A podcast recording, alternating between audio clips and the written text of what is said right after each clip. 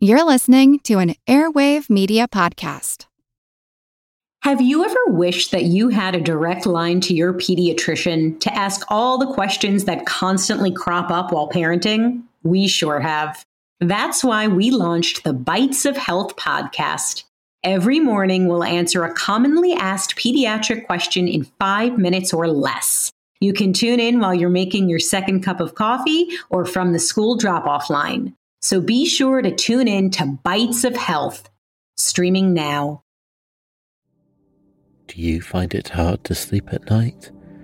Then the Calm Cove podcast can help you sleep deeply all night long. Calm Cove has deeply relaxing meditation music and ambient sounds like ocean waves and crackling fires. All of our episodes are designed to help you relax and to fall asleep fast. Calm Cove is brought to you by the team behind Sleep Cove, the sleep podcast that consists of spoken word hypnosis, meditation, and stories. So if you want to listen to a beautiful soundscape tonight, search for Calm Cove on Apple Podcasts or Spotify and see how we're helping millions of people relax and go to sleep every night. Hello, and thank you for joining us for a mindful moment. There's never been a better time to build your mindfulness skills. Mindfulness not only improves your mental, emotional, and physical well being, but provides a foundation for remaining calm during stressful challenges and events. Through mindful thoughts and actions, we can do more than just survive life's challenges. We can continue to thrive. The key to becoming more mindful is simply practice. We hope this podcast will provide you with knowledge, inspiration, and motivation. Working together, we can learn and grow from any experience. So, let's get started. Tensions have been running higher than I can remember for a very long time here in the U.S and all centered around the presidential election. Fear seems to be everywhere, and anxiety has gone through the roof. Many other countries around the world have gone through this before, but I think this may be the first time here that one of the big fears is that our democracy is at stake for the first time since the Civil War. So, first, we all need to take a deep breath. Breathe in through your nose to a count of four and exhale to a count of eight. In, two, three, four, out, two, three, four, five, six, seven, eight. At the time of this writing, which is just one day after the election, we don't know who won. That, of course, could change before this podcast drops, but even if we do have an answer by then, it doesn't appear it will go unchallenged. We may not know who the next President of the United States is for certain for weeks or even months. Regardless of who wins, the presidency has far reaching implications across the globe, and there is probably at least some anxiety outside this country as to who is pronounced the next leader, whether due to economic impact, trade, military, immigration, and even technology issues. It's probably safe to say that between a global pandemic, civil unrest in various hotspots around the world, and great economic uncertainty across the earth, none of us really needed one more thing to feel anxious about. Our brains are basically scared now, and scared brains, unchecked, release stress hormones that only add to our feelings of anxiety. While we've talked quite a bit about anxiety over the past eight months, the requests for support and tools to cope continue to come in. So I sat down for a chat with an expert from New Zealand this week who has a therapy practice in Abu Dhabi in the United Arab Emirates. Dr. Sharon Kennedy holds a BS in Industrial Organizational Psychology, a Master's in Educational Psychology, and a PhD in Cognitive Psychology from Massey University in New Zealand. She also holds a postgraduate diploma in psychological practice. She has taught thousands of clients how to successfully manage anxiety, stress, and depression. She loves helping people learn about and understand their amazing brain so they can make sense of the way they think, feel, and behave. Her ultimate goal is to teach people how to stay calm, capable, and confident even in the face of fear and confusion, chaos, and problems. Welcome, Sharon. Thank you so much for joining us. That's lovely to be here, Teresa. All the way from Abu Dhabi. Yes, I, so I, far away. I think that's you're our first from there. I must say, I, I believe that is easily true. Um, I appreciate you joining us today because I know that your area of specialization is really, or one of them is anxiety. And there is so much anxiety everywhere in the world right now between all of the world events and the shutdowns and the pandemic and politics and everything else that's going on. But what I wanted to ask you first is a person who's feeling feelings, whatever they are, how would they know if it's anxiety or stress or if they need to call a doctor or like what what really is the indicator that it's anxiety and what is anxiety hey that's a big question um, now i mean i guess we know it's anxiety because it's always there it's just in different degrees so all of us have anxiety so Sometimes it's just a natural response to something that's a bit stressful. Sometimes it's something that's a little bit higher or something a little bit scarier, in which case we feel a little bit, we feel the anxiety much stronger.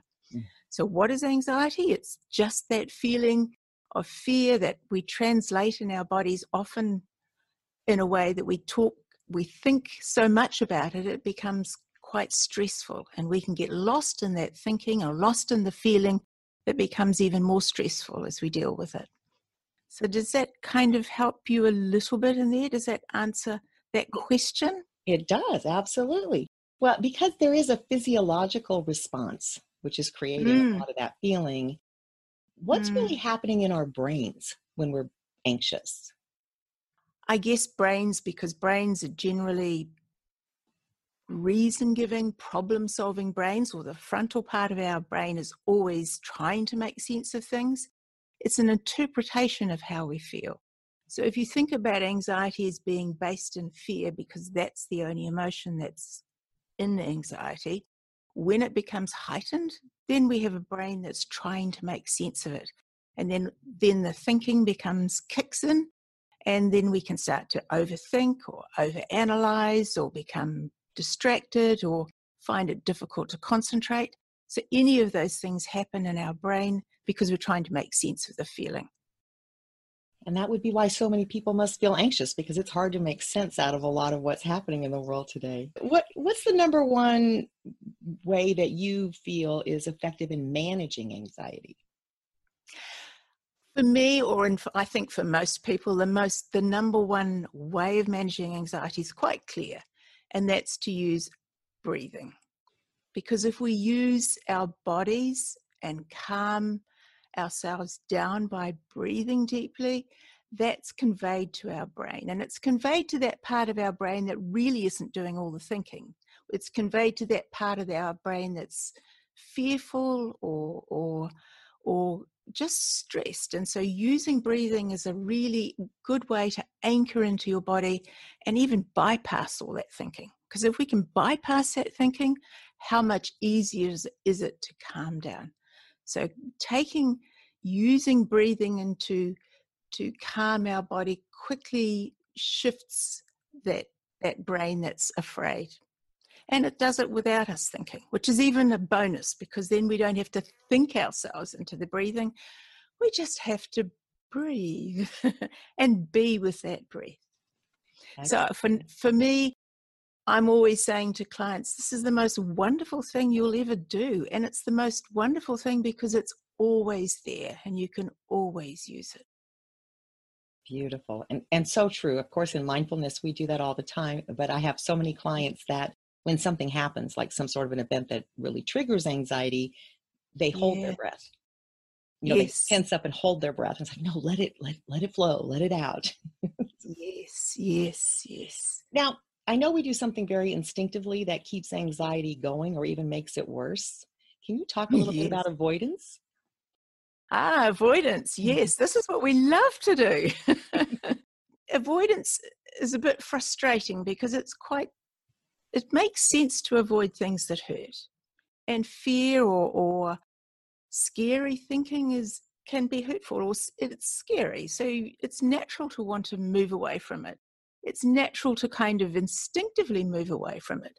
So instinctively, when you do that avoidance, it's not going to help. In fact, it makes things worse. So people might mo- avoid things like, just like we do, we might avoid situations we don't like, or we might avoid people we don't like, we might avoid things that we don't like, you know, spiders and snakes and a few of those horrible things. Or we may even avoid asking people for what we want. And sometimes we even avoid our own thinking. And some of us even avoid our own feelings. So anytime we move away from some of those things, and it, and it is natural, it makes it harder for our brain to manage anxiety because it never knows that, that it can be okay.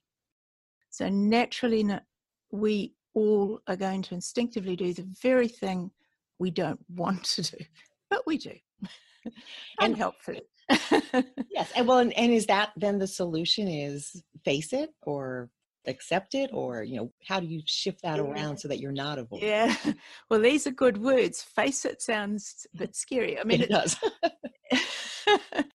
it would be nicer to think of it sort of as as a, as a sort of a turning towards rather than flipping away from it or even sitting with it a little bit rather than saying i have to face or i have to accept or i have to because mm, you don't want to be getting into a fight with your brain. you kind of want to be on the same team as your brain. So being able to say, hey, you know, let's just kind of have a little go at this and see how it feels is a bit more exploratory, a bit more curious, a bit more gentle than saying, I have to face it. Yes, exactly. yeah. Or even I have to accept it, because that's hard too. It's very, very hard.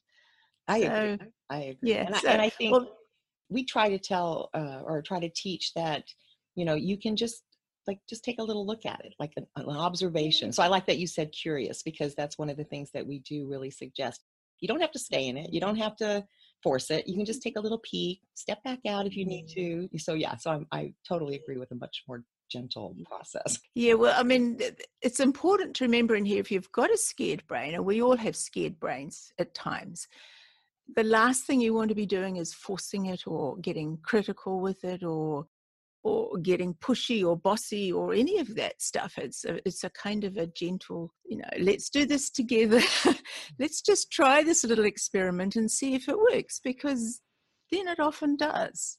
But it's very hard to do if you're a bit strong about it. yeah, absolutely. Why do some of us have higher levels of anxiety than others? Um, that's an interesting question. I mean, we I mean, the thing with anxiety is it's always there. It's just on different levels for all of us all of the time. So, which is true for all emotions. I mean, if they're going up and down, that's actually quite healthy. But if if you have higher levels of anxiety for too long, that's not so cool. It doesn't feel good, and it's it's an uncomfortable place to be. Um, so why is it higher? Probably because we like I just said, the I mean the most important thing with anxiety is not that it's there; it's so much that we actually, or what we do that keeps it going. So we talked about this when we said avoidance. So when you know you're avoiding things, you know that it's not going to be helpful in terms of managing anxiety. And equally, the other important thing is is the thinking we have, negative thinking, that that stuff that just sort of churns around in your head. So those two factors are going to give us higher levels of anxiety. So if you're having a higher level of anxiety, these are good things to look at. But I mean, you will have it anyway if you um, have you learned it maybe because it's a learned. A lot of this is learned, yeah. And so if you modeled yourself on someone who's anxious, maybe you you tend to pick up on some of those thinking habits or some of those ways of responding to situations. So it's easy to learn it, which means that you can unlearn it. So this is the good thing because you can unlearn it. I guess there's, and um, this is not my area of expertise, but I'm sure there's some neurotransmitters that are responsible for this. And there's external stuff that, of course, obviously makes us more stressful at times. So there's a few things in there, but I think the problem mainly with anxiety is we would prefer not to have it, and so we tend to fight against it, and that's quite problematic. Whereas if we can be a little bit more open with it or a little bit less fearful of it, then it's not quite such a struggle. It's not quite so high if we don't do that. I know that one of the other areas that you talk about in your practice is flexibility. And so uh-huh. I'm wondering if you yes. could share some information about how, how can we be more flexible or how does that help us? I mean, that's an interesting question too. And that comes out of the work from um, Steven Hayes, who did acceptance and commitment therapy. So this is talking about having a flexible brain, I think, which underlies a lot of that work, which is kind of saying if you're less restrictive in the way you expect things or, or the way you talk to yourself or the way you deal with what's going on around you, if you're a bit more flexible, you're a bit more open minded, there's more room in there if you can be a little bit less demanding about should things happen or you're a bit more routine if you're a little bit less strongly focused on routines and things if you can make them a little bit flexible. All of flexible thinking allows you to kind of be able to anticipate, not even anticipate, but manage things that don't fit in quite so easily. In other words, when things go wrong, if you're a little bit more flexible in your thinking, you can cope so much better. If you're not able to adapt, it's harder. And so that makes it really difficult. It's really adaptive. And it, if you have a flexible approach to things, then you're able to cope with stress and create chaos, of which there is plenty in the world. Yes, absolutely. and so it's it's a cornerstone really, because if you can do that, you can manage different feelings, you can manage different behaviors, you can manage the unexpected much e- more easily than if you have a, a much more fixed mindset. Well, one of the things that we do on every podcast when we have a guest yeah. is we want to reinforce to our listeners that whether you're an expert or whether you have every tool in the toolbox available, everyone has anxiety, stress, some kind of discomfort at different points in time. So we always ask our experts if they will share what their go to practices when they personally are experiencing those feelings. And of course, I'm going to tell you, I love to breathe. yes. because it just works on so many levels. Yes. and it's such a lovely feeling sometimes. It really brings you back to base and it, it's just a lovely practice and you can have it wherever you are. So it just feels so nice and safe to have that. Do you have a, a, a formal practice like breathing in three times or deep breathing or how do you do it to get yourself to come back i don't want to say down I, but calm down i guess yeah i mean no i don't think i have a formal practice sometimes i like to sit and do meditative stuff but just for breathing no i just like the because i do it a lot with my clients anyway so i'm very comfortable with it and i enjoy it so yeah just a deep belly breath a really deep slow one. It feels so good. Yes. It you does. can do it. You can do it day and night. So you know what? That's a bonus. absolutely. Absolutely. And and I appreciate that because I think a lot of times people think when they hear mindfulness or mindfulness meditation that it has to be this very formal practice for it to work. And so we are always encouraging people just breathe, just pay attention to your yes. breath for a couple of minutes. And it, it makes such a huge difference. It's such a powerful technique. So I agree. It's amazing. Yes. Well, I want to thank you so much for joining us, and I know our listeners will appreciate your tips and information about anxiety at a time when we're all experiencing more of it than normal. I hope that people pay attention, and if they are too anxious, that they seek help. And I want to thank you for your time. That's lovely. Thank you so much. It's been a pleasure to talk to you, and I'm, I appreciate it. It's wonderful to talk from so far away.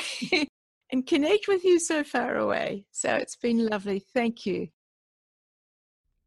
I truly appreciate that Dr. Kennedy's best advice to reducing anxiety is the simplest thing in the world. Just breathe with intention. That is the core of mindfulness meditation. Focus on the breath. Use the breath to connect with the body. Recognize that when our thoughts are all over the place, our brains can't always help us, but our bodies can send a powerful signal to the brain to calm down. I think an important factor that came up in my conversation with Dr. Kennedy was about the importance of flexibility. An easy litmus test to determine how flexible our thinking might be is to simply pay attention to how many times a day lately we're saying the word should. They shouldn't behave that way. He shouldn't be president. We should have an answer by now. When you hear the word should, it's a big red flag that you're in judgment, which is rigid, not flexible we create a picture in our minds of how things should be, and then when our outer reality doesn't match that picture, we tell ourselves that it has to be wrong, and we resist being open to a different picture. The main point being, of course, is that it's a picture, a made up story we visualized into an image. But that doesn't make it true. It's still made up. The more flexible we can be, the more open minded to even a tiny possibility of alternatives, the less stressed and anxious we become. Now, of course, we're anxious, and according to Dr. Kennedy, we're always anxious, so it's not about anxiety itself, but about the level of anxiety we're experiencing. While she suggests that avoiding the uncomfortable feelings or thoughts we're experiencing doesn't serve us well, she also mentioned that it's normal to try to move away from them as well as situations or people that stir up anxiety.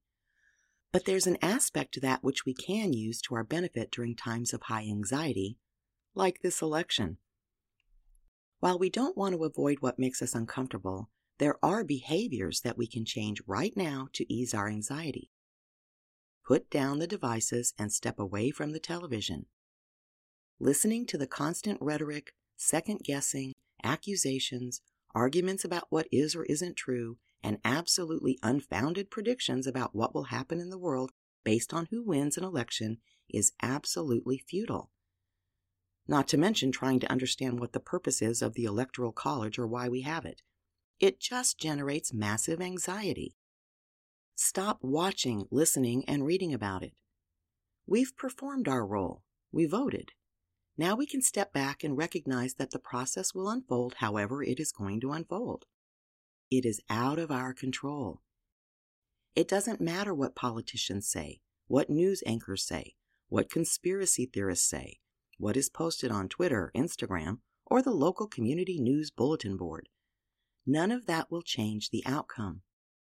Instead, we can breathe, connecting to our bodies in order to better control what our minds are doing. We can be patient.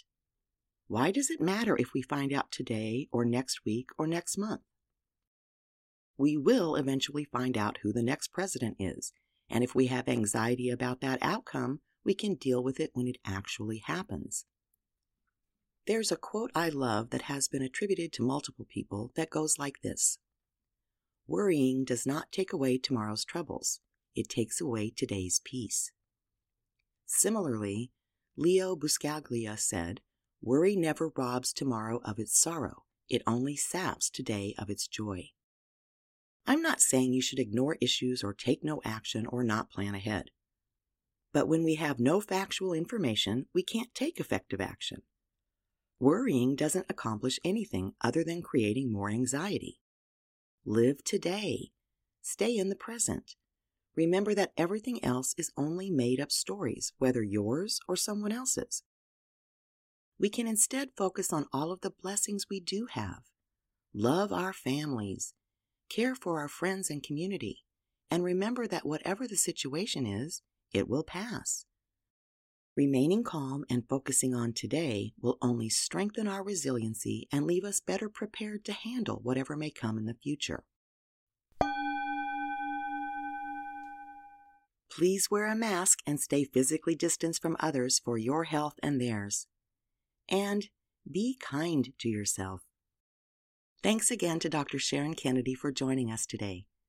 Check out her website, including her blog, at cbtabudhabi dot ae. Find a comfortable position and close your eyes or lower your gaze. Breathe in one, two, three, four. Hold for one, two, three, four. Exhale one, two, three, four, five, six, seven, eight. Breathe in one, two, three, four. Hold for one, two, three, four. Exhale one, two, three, four, five, six, seven, eight. Breathe in one, two, three, four. Hold for one, two, three, four. Exhale one, two, three, four, five, six, seven, eight. Now take in a deep cleansing breath and sigh with relief. Have a wonderful week. Life offers too many rich opportunities to just survive it, even during challenging times. Our intention is to support you in thriving through a life of purpose and meaning. We encourage you to meditate every day, be mindful in your daily activities, and please stay safe and be well. Until next time, please subscribe to A Mindful Moment with Teresa McKee wherever you get your favorite podcasts and rate this podcast so that others can find us. Follow us on social media at Work to Live. A Mindful Moment is written and hosted by Teresa McKee. The Spanish version is translated and recorded by Paola Tile. Intro music, Retreat by Jason Farnham. Outro music, Morning Stroll by Josh Kirsch, Media Right Productions. Breathwork music, Angel's Dream by Akash Gandhi. This podcast is produced by Work to Live Productions. Thank you for tuning in.